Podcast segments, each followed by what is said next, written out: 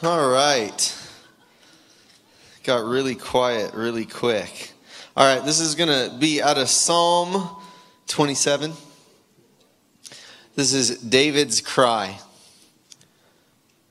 The Lord is my light and my salvation. Whom shall I fear? The Lord is the defense of my life. Whom shall I dread? When evildoers came upon me to devour me, my adversaries and my enemies, they stumbled and fell. Though a host encamp against me, my heart will not fear. Though war arise against me, in spite of this, I shall be confident. One thing I've asked from the Lord that I shall seek, that I may dwell in the house of the Lord all the days of my life, to behold the beauty of the Lord and to meditate in his temple. For in the day of trouble, he'll conceal me in his tabernacle. In the secret place of his tent, he will hide me. He will lift me up on a rock, and now my head will be lifted up above my enemies around me. And I will offer in his tent sacrifices with shouts of joy. I will sing, yes, I will sing praises to the Lord. It's the word of the Lord. You can be seated. I'm going to pray. Lord, I thank you that your presence is here. I thank you for these beautiful times when we get to behold you and worship. And we just posture our hearts to continue to behold you in this time, that you would speak and sow your word into our spirits, Lord. That you would compel us with the truth of who you are and awaken our identity that you've given to us as a royal priesthood, we pray in this house. In Jesus' mighty name. Amen. Amen. Who is blessed to be here tonight? You know, you come to bless Jesus and somehow you end up blessed. Isn't that amazing? That's amazing. You get you can't outgive God. Anything you offer, somehow he just blesses you more. All right. We've been on this topic of priesthood, a royal priesthood. Look at somebody next to you and say, You're a royal priest. Look to the other person and say, Seriously, you are a royal priest.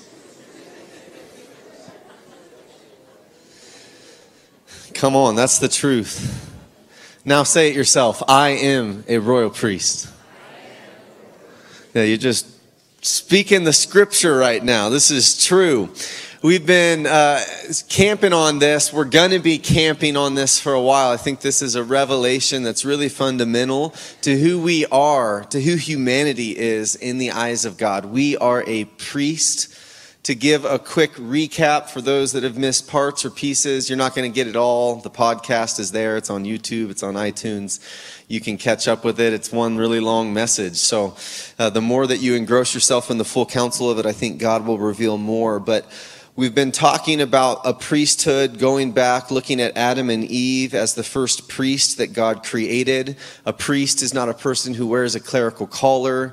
Priesthood existed before religion did.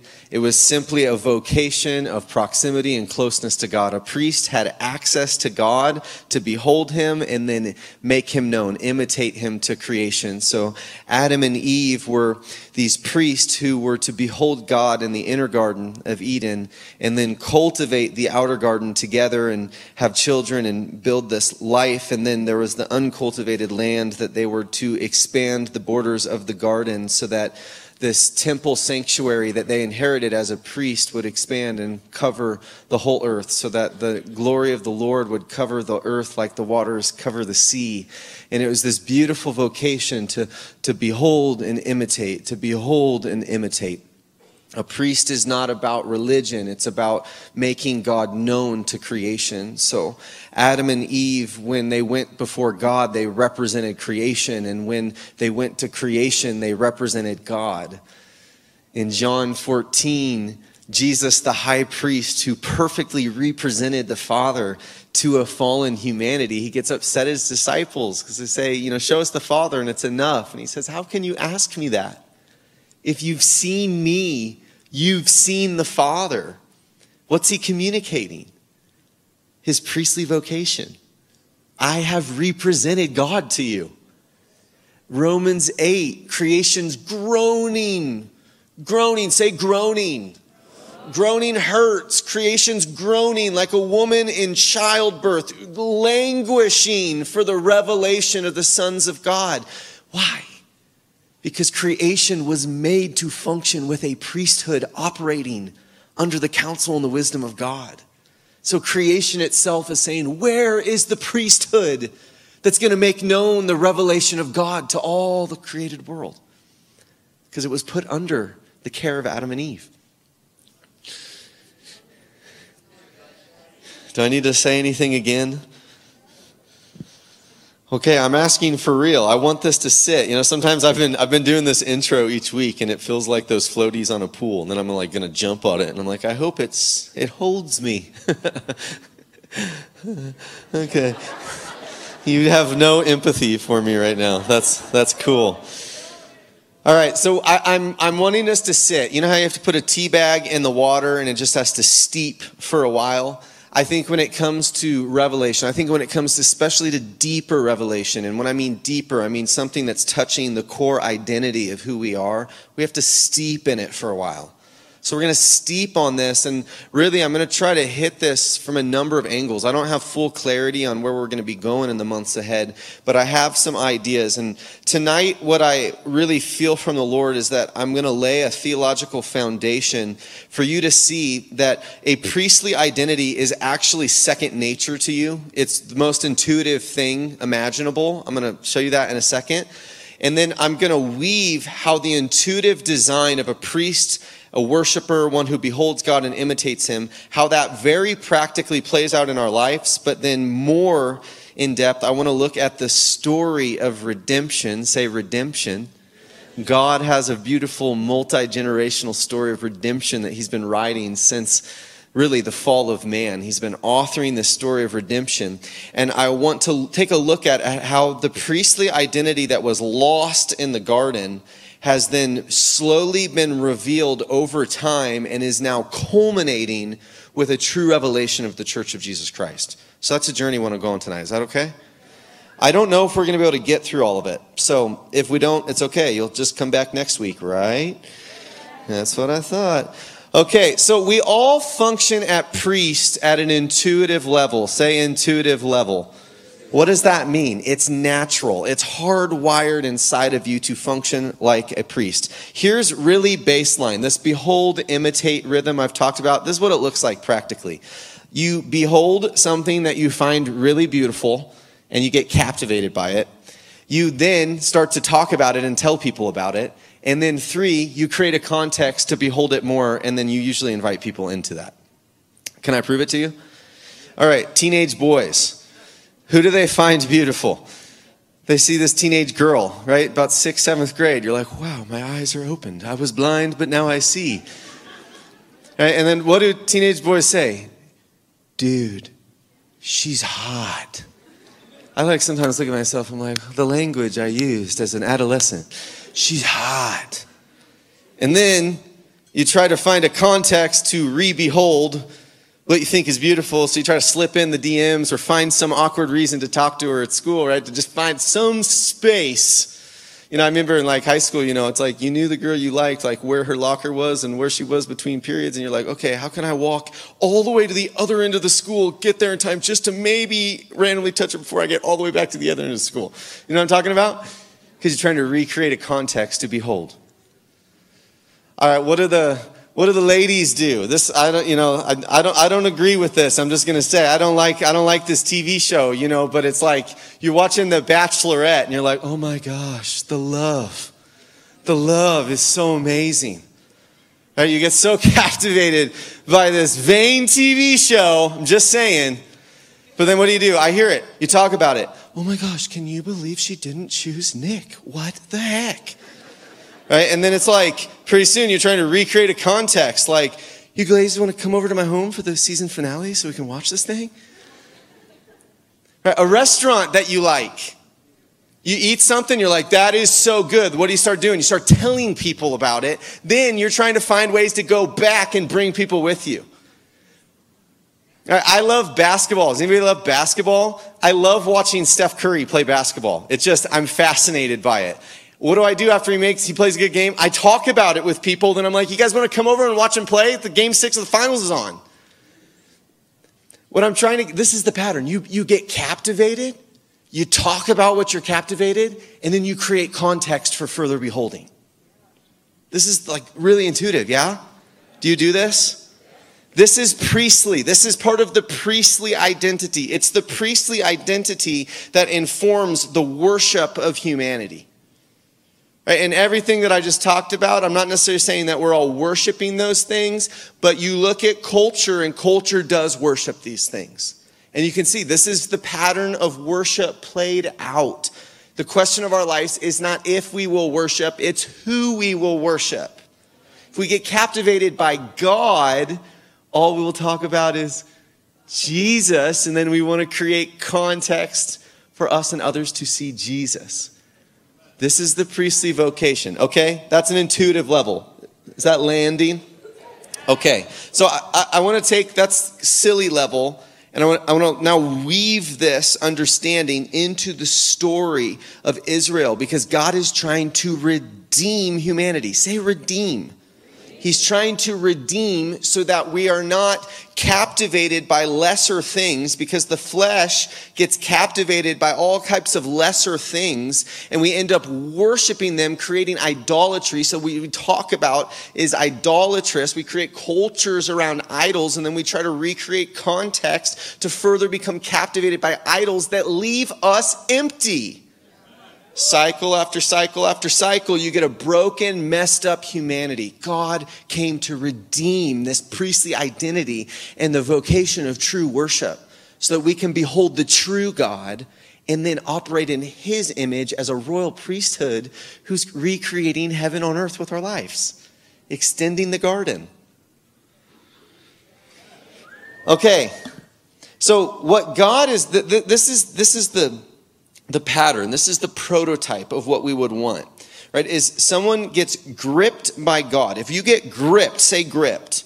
If you get gripped by God, you will intuitively begin to operate in that priestly manner that I just talked about. The, you, you will begin to talk about him. You'll be captivated by his beauty. You'll behold him. You will then imitate him. You'll speak about him, and then you will create context in your life intuitively without even thinking about it. It just take place as you get gripped by God. Okay. Let's look at this in Scripture. Say Scripture. We love the Scripture. Okay, we, we, I'm not going to go in deep with this because we talked about this a few weeks ago, but Adam and Eve are in the garden. They're priests before God. There's an inner garden in Eden, there's an outer garden, there's an uncultivated land and they are put in this place. They're given this priestly vocation that they are to rule and co create alongside God and represent God's leadership to creation. And God gives Adam and Eve, He designs humanity with an incredible purpose within the creative order. That's good news. We all have that same purpose. That's what Jesus came to redeem. We know that they sin in Genesis 3. The serpent comes, begins to tempt Eve. Eve gives in to the temptation. Eve, through Eve's disobedience, sin is birthed. Adam joins in the disobedience. They give birth to sin. They spiritually die and they lose their priestly identity and vocation and they are actually banished, say banished, ouch, who wants to be banished? They are banished from Eden because they they aren't allowed back in, and there's two cherubim that stand with flaming swords guarding the door. Who would come knocking? Not me. So Adam and Eve lose access to the temple, say the temple, and they lose contact. They lose the revelation. They die spiritually to their priestly identity. Say identity. So they lose the priestly identity and they lose access to the temple sanctuary of God. This is a great evil, and we're now going to look at how God spent 5,000 years trying to redeem these two things the humanity's understanding of a priestly identity and then a relationship with the house of God. Okay? All right, let's do it. So it starts with Abraham. Say Abraham. Abraham. Who likes Abraham? I like Abraham. So Abraham Abram at first is where God most poignantly steps in to begin this work of creation or this work of redemption this it's not because of Abraham, it's because of God, but God is just looking for someone to partner with him. So he finds someone who has a barren wife and he says, "Okay, through this man, I'm going to begin this story of redemption from the human side, right? Jesus was the lamb slain before the foundation of the world. So it had already begun somehow before we even began. But with Adam, this story of redemption that began before creation actually steps into time and God speaks to Abraham. Abraham gets gripped. He gets gripped with a revelation of God. God comes and begins to reveal himself to this man, Abram. We don't know much about him other than that he was in the land of Chaldeans. We know his father's name. We know that there was somewhat wealthy family inheritance. And God says, Leave, go. And he leaves and he goes to a land that God's going to show him. But Abraham gets gripped as he begins sojourning through the land that is now Israel, but it was the land of Canaan at the time, Abraham starts having encounters with God. And watch this. This is, it's very intuitive what he starts doing. He starts functioning as a priest. He gets gripped with a revelation, and then there's a story like Genesis 15. God comes and appears to Abram in the land, and Abram responds to this visitation from God by doing what? Anybody? He built an, an altar. He built an altar. What's he doing? He's creating a context for a place of visitation with God. Now, now watch. We're going to watch this priestly revelation. It's going to grow. But at the base level, God is beginning. Abraham's functioning like a priest. I don't have time to go into it tonight, but he has this very priestly experience with a man named Melchizedek.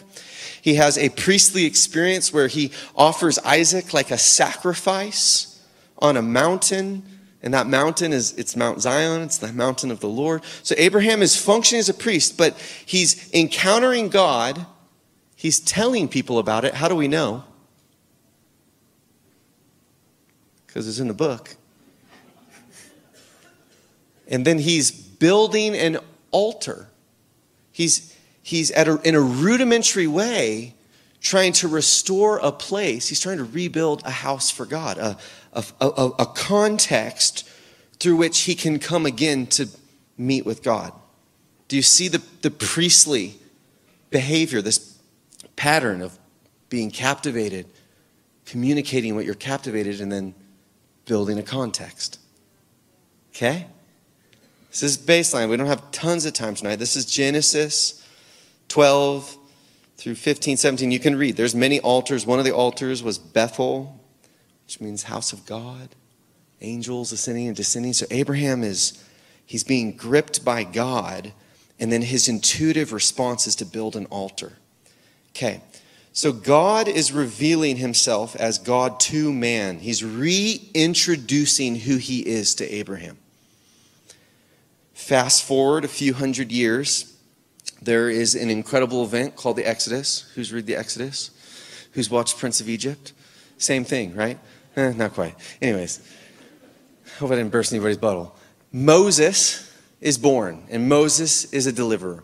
And Moses first, uh, he, he's sent from Egypt. You know, they put him in the Nile, and you know the whole story. He leaves. He's in the wilderness for 40 years. He beholds God in a burning bush. He gets so transformed. He gets sent back to Egypt. He leads Israel out of Egypt and into the wilderness. This is all in the book of Exodus. You can read this on your own study. But what I want to zero in on tonight is what starts happening to Moses because Moses gets gripped. Say gripped. Moses gets gripped by a revelation of God. He actually spends 40 days on a mountain beholding the glory of the Lord. And it was intense, so intense that Israel was scared to walk up there because of what they were witnessing on the mountain. And Moses dared to approach the holy. He walks up the mountain of God. He is gripped by a revelation of God. And God actually starts to give language that he is actually to create a vocational priesthood and a place called the tabernacle. Say tabernacle.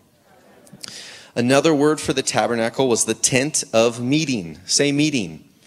So Moses, right now, it's a few hundred years after about 400 years after Abraham, Moses leads Abraham's tribe, these people who had a rudimentary understanding of who God is at this point, and he leads them out into the wilderness, and then God comes to reveal himself in a greater way. So there's a greater revelation to Moses than there is to Abraham. And God starts saying some pretty amazing things. On Exodus 33, Moses says, Hey, who are you going to send with us? Have you read this before? I think Moses was absolutely out of his mind shocked by God's response. Because God says, Oh, I'm not sending anybody. I will be with you myself. And then to support this word, he says, This is what you're going to do. You're going to build the tent of meeting, and you're going to pitch this in the middle of the people. And when the people are organized, all the tribes are going to physically camp around the tent of meeting. And then to steward the tent of meeting, you're going to create a priesthood. It's going to be the Levitical priesthood. And this tribe, their inheritance is going to be to keep the tabernacle and all the worship that's going on inside of it alive. And then God said, and I'm going to then descend. I'm going to be like a fire by night and a cloud by day. And the, the vocational priest are actually going to serve the national identity of a priestly nation. Right? So the vocational priests weren't the only priest. God says, I'm going to make you all a priest because I'm never going to leave you. You're going to have access as a nation to me, right? What is a priest? Someone who has access to God to behold him and then make him known to the earth. What's God doing on the mount in Exodus? He's establishing a priestly nation. I'm, you're literally going to camp around me. You're going to together as a corporate nation behold me. The, the vocational priests are going to serve my presence so that the national identity of this priestly nation who can behold me. So that means the farmers in Israel were priests. They were all priests.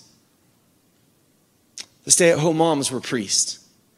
The Levites were vocational priests to keep the tabernacle going, but everyone was camped around the tabernacle so they all had access to God, so that then they would be a light to the making known to creation who?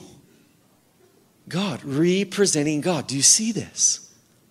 So, Abraham, rudimentary, gripped by God, he begins to build an altar. Moses, the revelation grows. Say it grows why? Because God is progressively redeeming humanity. And through the progressive redemption, there's a growing revelation of a priestly identity and a relationship to the house of God. From an altar to a tabernacle. From intuitively, Abraham's doing these sacrifices and things to a vocational priesthood that's serving a national priesthood. All right. Can we jump to the next one? Are you ready? Who is it? David. David, the man after God's own heart, the very flawed man, but the man nonetheless after God's heart. We read his psalm today that David was gripped by God. Say, gripped. What did he want? He wanted one thing to behold the beauty of the Lord. I love this psalm because it's David's, it's David's he's petitioning and he's also confessing. He's saying, This one thing I ask for, this one thing I seek. He's like, Give it to me and I'm going to come for it. I just want to see your beauty, God. He's a king, but he's a priest. You know this story of David dancing in his underwear, how that was so scandalous? Do you know it's it's not because David was in underwear that was scandalous. He wasn't he wasn't inappropriately dressed because it was scandalous. He was inappropriately dressed because he had an ephod on. Who wore ephods? Why David, what he did was offensive, and there's such about his clothing, is because he was wearing a priestly garment that priests were supposed to wear, and he was a king. But David had a revelation that was beyond the cultural context because David got gripped by God. David was gripped by God, and God actually was awakening in David something that was a foretaste that was going to come. It was actually beyond what the day was. They had a revelation of the tabernacle, but David got a revelation beyond the tabernacle. What did David see? Let's, let's look at this. Some of you may have never heard this before. Who's heard the word David tabernacle? David's tabernacle. Yeah. Who has not heard of David's tabernacle before? It's okay. It's, it's beautiful. You're going to learn something new tonight. So, so so David is gripped by a revelation. Though he was a king, he saw himself as a priest. And David had intense concern or zeal for the house of God. Have you, have you read this in the story of David? He wants to build God a house. So he, he sees himself, though he's a king, he sees himself as a priest, and he's intensely concerned with the house of the Lord, not with military or financial or political affairs. He's gripped. So David gets this idea. The tabernacle at this point was not in Jerusalem. Da- David takes over and the kingdoms are united. He becomes the king of Israel, the king of Judah. He's in Jerusalem, but the ark's out in the wilderness and he says, I'm going to bring the ark into the wilderness. Who's read the, into the Jerusalem? Who's read this? He doesn't read right about how to treat the ark because he was a king, still learning to be a priest, apparently. And what does he do? He, he puts the ark on a beast of burden. What happens? It starts wobbling. Somebody goes to stabilize the ark and they fall dead. Say, fall dead. Who would be terrified in that moment? David's terrified. David's like, I don't know what this means. He's actually upset in a way, and he leaves the ark at a Gentile's house and he goes back to Jerusalem.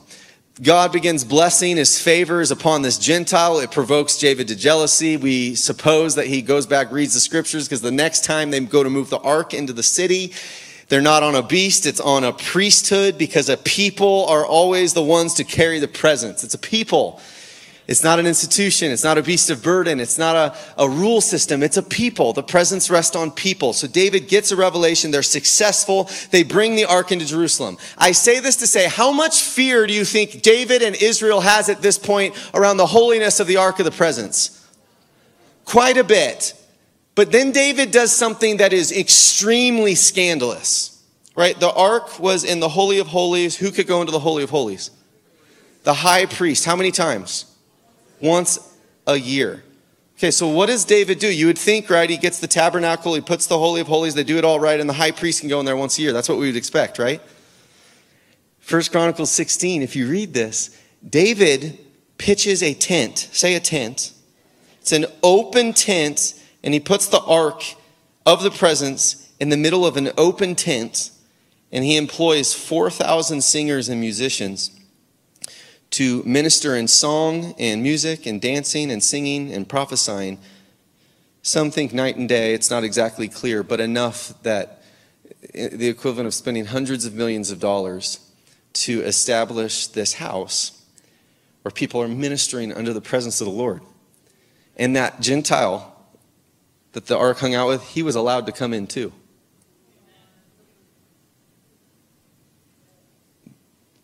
Where was the encounter on the like we don't we don't know how David got this idea, but all we know is that David was so gripped by God, he saw something beyond where he was. He, he had an upgraded revelation of who he was as a priest before God, and he had an expanded vision of what the temple, the house of God was. And the interesting thing is that the throne of heaven that we get detailed depictions of in Revelation David's tent looks a lot like that throne. So, technically, what David was doing was illegal at the day, but God was endorsing it. And then every revival in Israel after David's life was when a king would reinstate ministry under the Lord song, worship, singing, prophesying in the equivalent of David. So, the idea is that God likes this thing. God likes David's tent. Then it goes even further in Amos 9:11. Say Amos. Who's read Amos lately? My best friend had a dog named Amos growing up. He was a wiener dog. I didn't like that dog. Anyways, he was named after a prophet. So Amos 9:11 there's this prophecy that comes that the day's going to come when God's going to restore the tabernacle of Moses no. The day's going to come where God's going to restore David's tent. Then Isaiah 16, 15, Isaiah prophesies that God's going to make a throne on David's tent. Whoa. This is amazing. David so was so captured by God and had so captured the heart of God himself that God actually entrusted to David a revelation of what was to come. Of a day when people would be able to, to have the authorization to come before God Himself and behold the Lord as a priesthood. So David's a forerunner of this. Say forerunner. Forerunners usually pay a heavy price because they see something that's beyond and they're usually persecuted and challenged for it. They pay a heavy price to pioneer a narrow path that will become a highway for others to follow. So David does this. David also has his flaws. There's no perfect high priest. And then Israel's story kind of goes into stagnancy and exile and all these things. And they're waiting for an anticipated one, the son of David, the Messiah, who's going to come and somehow restore David's tent and build a throne on David's tent. This is cool. So then, who shows up in the Galilee in AD 0? Jesus, Jesus of Nazareth. And he is the divine human, he's the Son of God, the Son of Man. And he is the high priest of heaven. He was the high priest to come. He was the high priest that Abraham looked to, that Moses looked to, that David looked to. And he has no sin like all of them did. He has no flaws. He has no shortcomings. And we could talk about Jesus all night. Uh, I'm not going to. This is all about Jesus, but not about his life. But I, I want to talk about specifically what he did. He came as the high priest of heaven to be crucified on a cross, to, to take the sin of humanity, to be the, the Lamb of God that was slain. And then he entered into the temple of God, not made with human hands, not the temple on earth, not the shadows, the mirrors of the heavenly, but he ascended into the actual house, the throne of heaven, not by blood of boats, goats and bulls, but by his own blood. And he stood righteous before the living God and tore the veil so that he could fulfill the, the prophecies, so that he could redeem a priesthood in humanity and he could restore the mandate that the house of God would come to earth, that the, the garden would cover the earth, so that the knowledge of the glory of God would cover the earth like the waters cover the sea. Jesus didn't come to do it all himself. He came to be the second Adam, who was the firstborn among many brothers. He came to restore a priesthood. He had his part. His part is finished. And with his blood, he atoned and paid the price for the full redemption of your identity and your vocation to then imitate God and create an Eden on earth. Okay, so Jesus. Jesus goes to heaven and says, Wait in Jerusalem until you are clothed with power from on high. Right? So, quick back note when whenever the house of God is mentioned, when the, the tabernacle or the temple of Solomon, when they would pray and consecrate the house, what would happen? Fire would fall and would consume. So in the wilderness, the fire comes like a, a pillar of fire and a cloud by day, and all of Israel beholds the fire of God, the presence of God. They are corporately a nation of priests beholding God. Solomon, when he dedicates the temple, it says the fire fills, the glory came into the temple so much that the priest couldn't stand.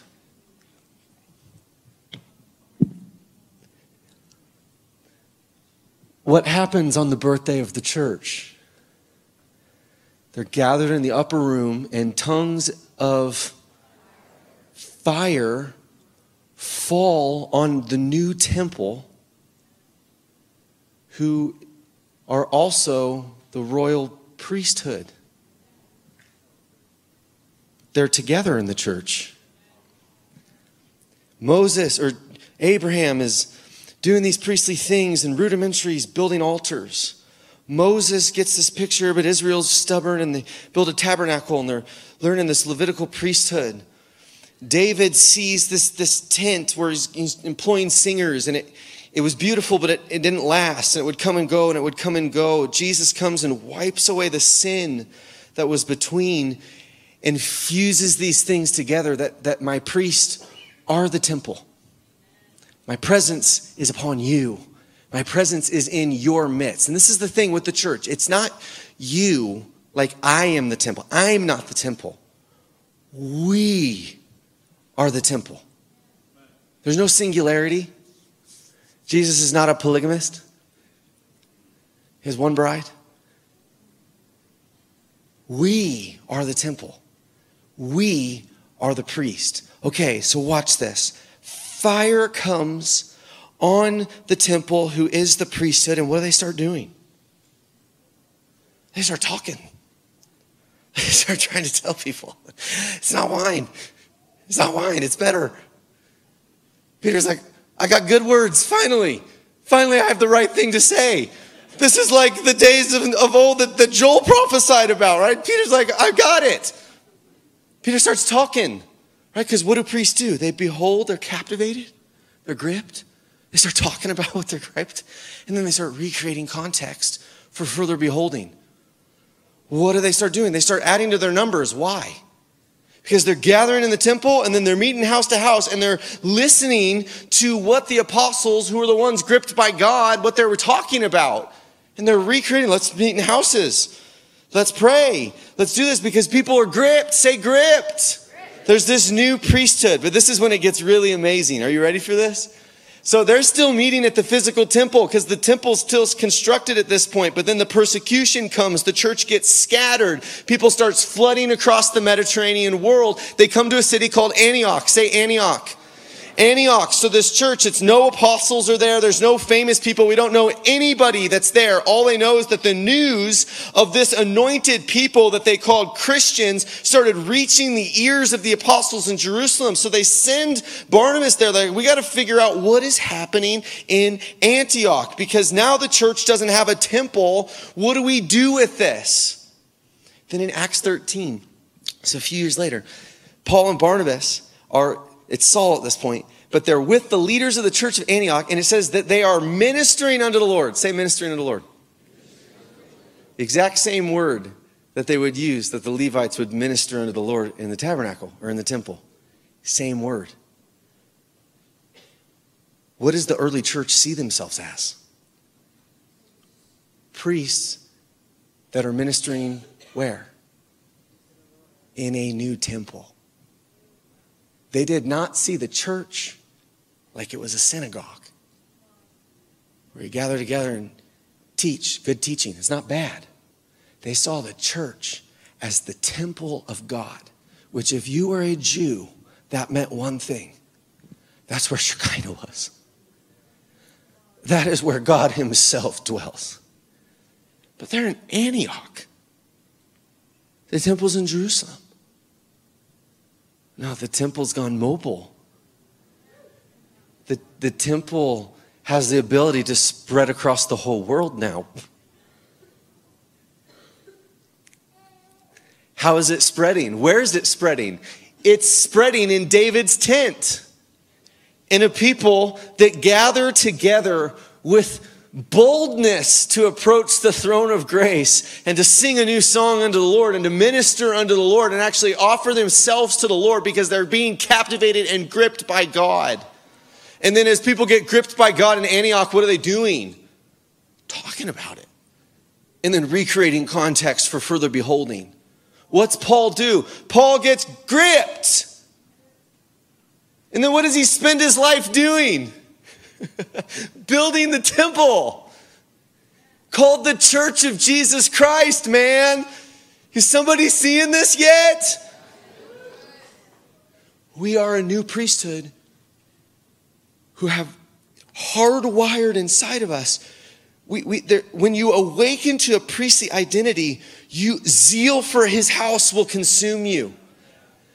Because God is trying to cover the whole earth with worship. Love the Lord your God with all your heart, mind, soul, and strength. God is jealous for humanity to worship one person Himself. Because He's the only one that satisfies. So we're recreating the temple everywhere we go. This is our vocation. John Piper says that mission exists because worship doesn't.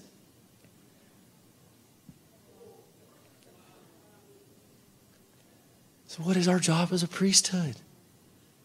To get so gripped by God that we just start talking about Him and intuitively recreating context. What does this look like in the church? Well, what are we doing here? We're here at a temple tonight. You know, I mean, at worship, what are we all doing? We're beholding God. I mean, we behold you. We behold you. We're, we're, we're one thing I ask for and then I also seek is to be captivated by your beauty and to meditate in your temple. That's what we're doing. We're, we're tapping into a priestly identity that is awakened as we see Him. Priests have access to God. Say access. We behold Him, then we imitate Him.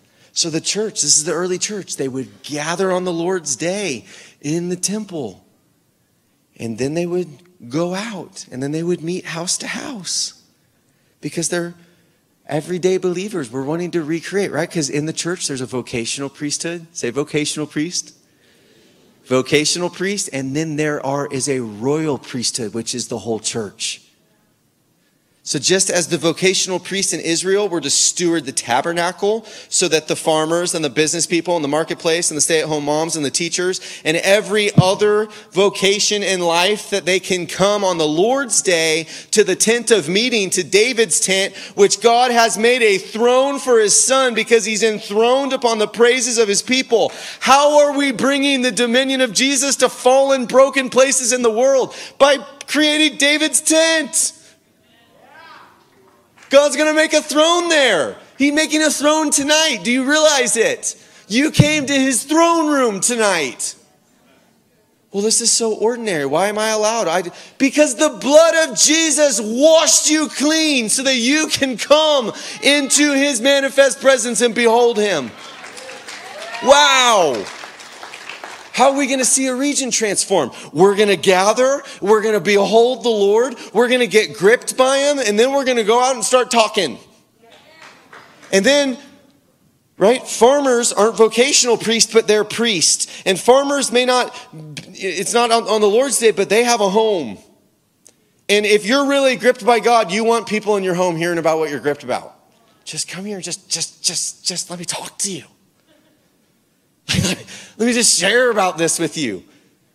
And you recreate a context for people to see what you've seen. Mission exists because worship doesn't. If, if we can, if, if people, if the world, if America can just see him, he's better. He's better. Culture is glittery, but he's like the pearl of great price. Come on, somebody. This is really good. Do you see how deep this is? All right, so if you want even any more proof that this is how the, the church saw this, they have the, the council in Jerusalem, Acts 15. The leaders, Paul is coming and all his Gentile ministry and all the Jewish leaders, and they're trying to figure out, mm, you know, this whole Jewish Gentile thing.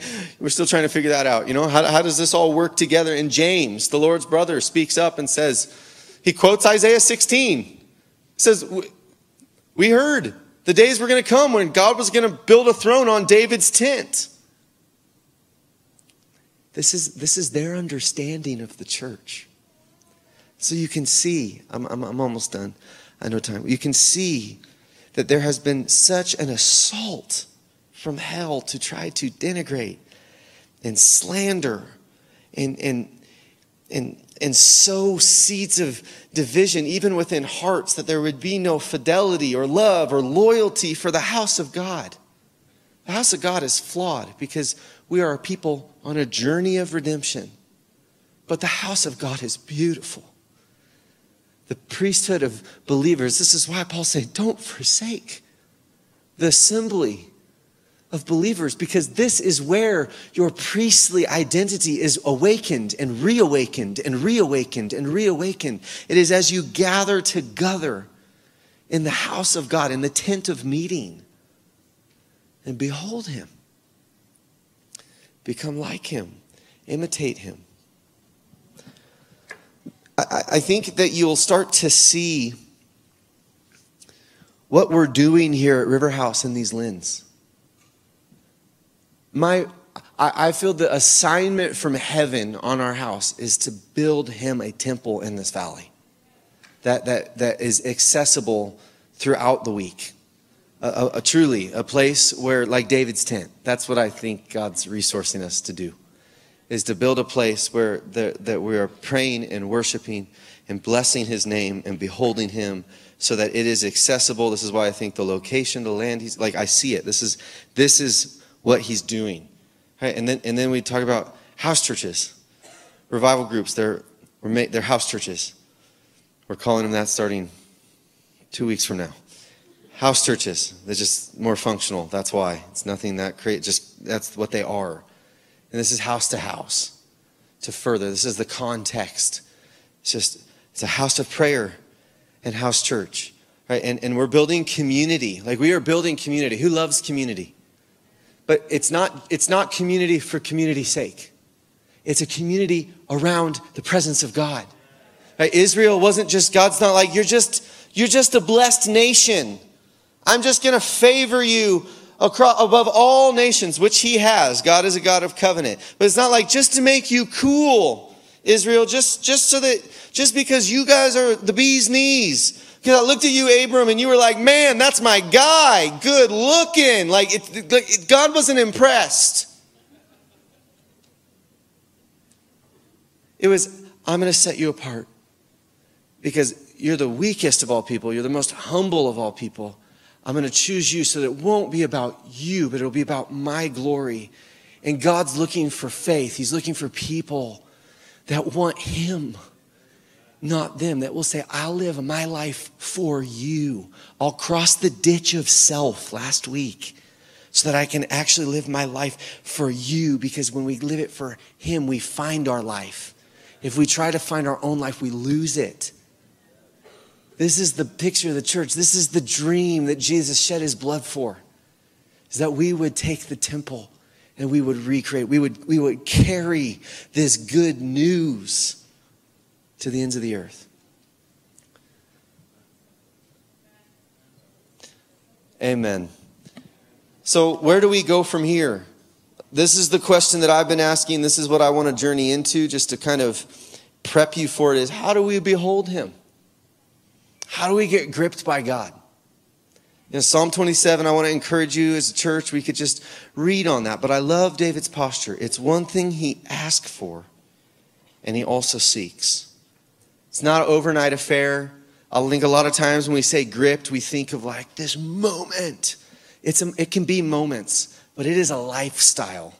It's a rhythm. And, and my dream here for River House that we get a rhythm where we are coming and we're beholding Him in the house of the Lord, the house of prayer, Monday nights, Wednesday mornings, Sundays, you know, and hopefully more as, you know, space permits. But we, we're in a rhythm where we're coming and we're beholding him. Then we get into the house churches and we're beholding him there. And then God is forming an identity. He's, we're wrestling with together. How am I becoming? What does this mean? Like, this is what community does. It sharpens us, it reveals things that we couldn't see otherwise. But we get activated in His presence, and then God's working with us in community, and we're growing up and we're maturing, and people are getting gripped by God, and then recreating context for others to get gripped by God. And this is happening at the temple level, this is happening in the house, and then this is happening at the individual level. Say individual level. Your family, your home. Your home is a sanctuary of God because you're a priest of the Most High God. Like you, you have everything in you the blueprint, the DNA to build your marriage, your children, your relationships, your workplace. It does not matter where you are. Right? If we're in these rhythms, communal rhythms, personal rhythms, like we'll start to build a garden. We'll change a region. Why? Because this, we're not just talking about like the cool things, we're creating a context for Jesus to be enthroned. We pray, Your kingdom come, Your will be done on earth as it is in heaven. Where is it going to come? It's going to come right there through the church of Jesus Christ. This is His plan. He's asking for your time. He's asking for your life. But if you if we will get gripped by God, we'll see who we are as royal priest and zeal for his house will consume us. I promise you. Hallelujah. Let's uh let's just stand on our feet. I, I'm gonna close. I'm gonna close by reading the, the prayer that we sang and worshiped earlier out of Ephesians 1, uh, that spirit of wisdom and revelation. If you didn't know, that's right out of the Bible, uh, Ephesians chapter 1. And I just want to pray that over us as a house.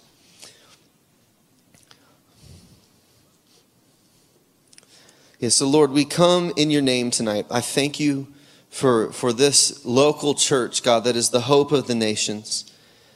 I thank you for the temple that we are building together. We're building you a, a tent of meeting, Lord, a house that will change the houses we live in, that will change the houses of the people that live near the house that we live in, uh, a house of prayer that will that, that we will build our lives around your presence, Lord, that we will then carry everywhere that we go. And, and so I just pray this, Lord, tonight that, that the God of our Lord Jesus Christ, the Father of glory, would give to us a spirit of wisdom and of revelation in the knowledge of Jesus. I pray that you will open our eyes to a revelation of Jesus Christ. And I ask, Lord, that you will grip us as a community with the beauty of God that we will be so captivated by who you are that we will just, we, we won't know what to do with ourselves. Lord, that it will get into us at such a deep level that intuitively a priesthood of pure worship will arise that begins to just talk about you and recreate context for further beholding in our lives. God, I thank you that you created us before the foundation of the world. You created us as a royal priesthood. And we thank you for Jesus, the high priest, who came and shed his blood to redeem and reawaken what we lost in the garden. That you will redeem our understanding of a priestly identity and you will redeem our love and zeal for the house of the Lord, for the temple sanctuary of the Most High, where we dwell in your house and are captivated by you. So I ask, Lord, for the inheritance of this house to be released tonight which is a revelation of Jesus Christ. That the face of God would be revealed to your people in the tent of meeting. That eyes would open to see the Father, and that the hearts of this house, God, they would be gripped by something so much bigger than us, so much more beautiful than what we could fathom. Lord, that desire will erupt inside of hearts tonight. I pray in Jesus' name. You know, I, am going to have the prayer team come forward. And I just have a sense that even as I, I, was, as I was praying, I could feel some of your hearts. There's just, I don't know, maybe a stirring inside of you. And if, if you just, if something's stirring and you want to respond to the Lord, you can, you can receive prayer. You can kneel at your seat. Um, if, if you need to go and, and get your children, you can go. You are blessed to go. But if you want to get your kids and bring them back in, I'm just going to have Becca keep singing this song. And, and that, that that we would you know just create space for us to behold god together if that's if that's a desire in your heart tonight. So i don't know. I just feel like i'm supposed to keep praying. I want to honor your time. So if you need to go you can go. Let's just maybe dim the lights.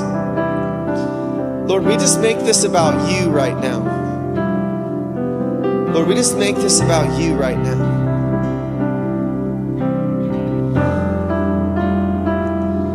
you need to leave, just leave quiet.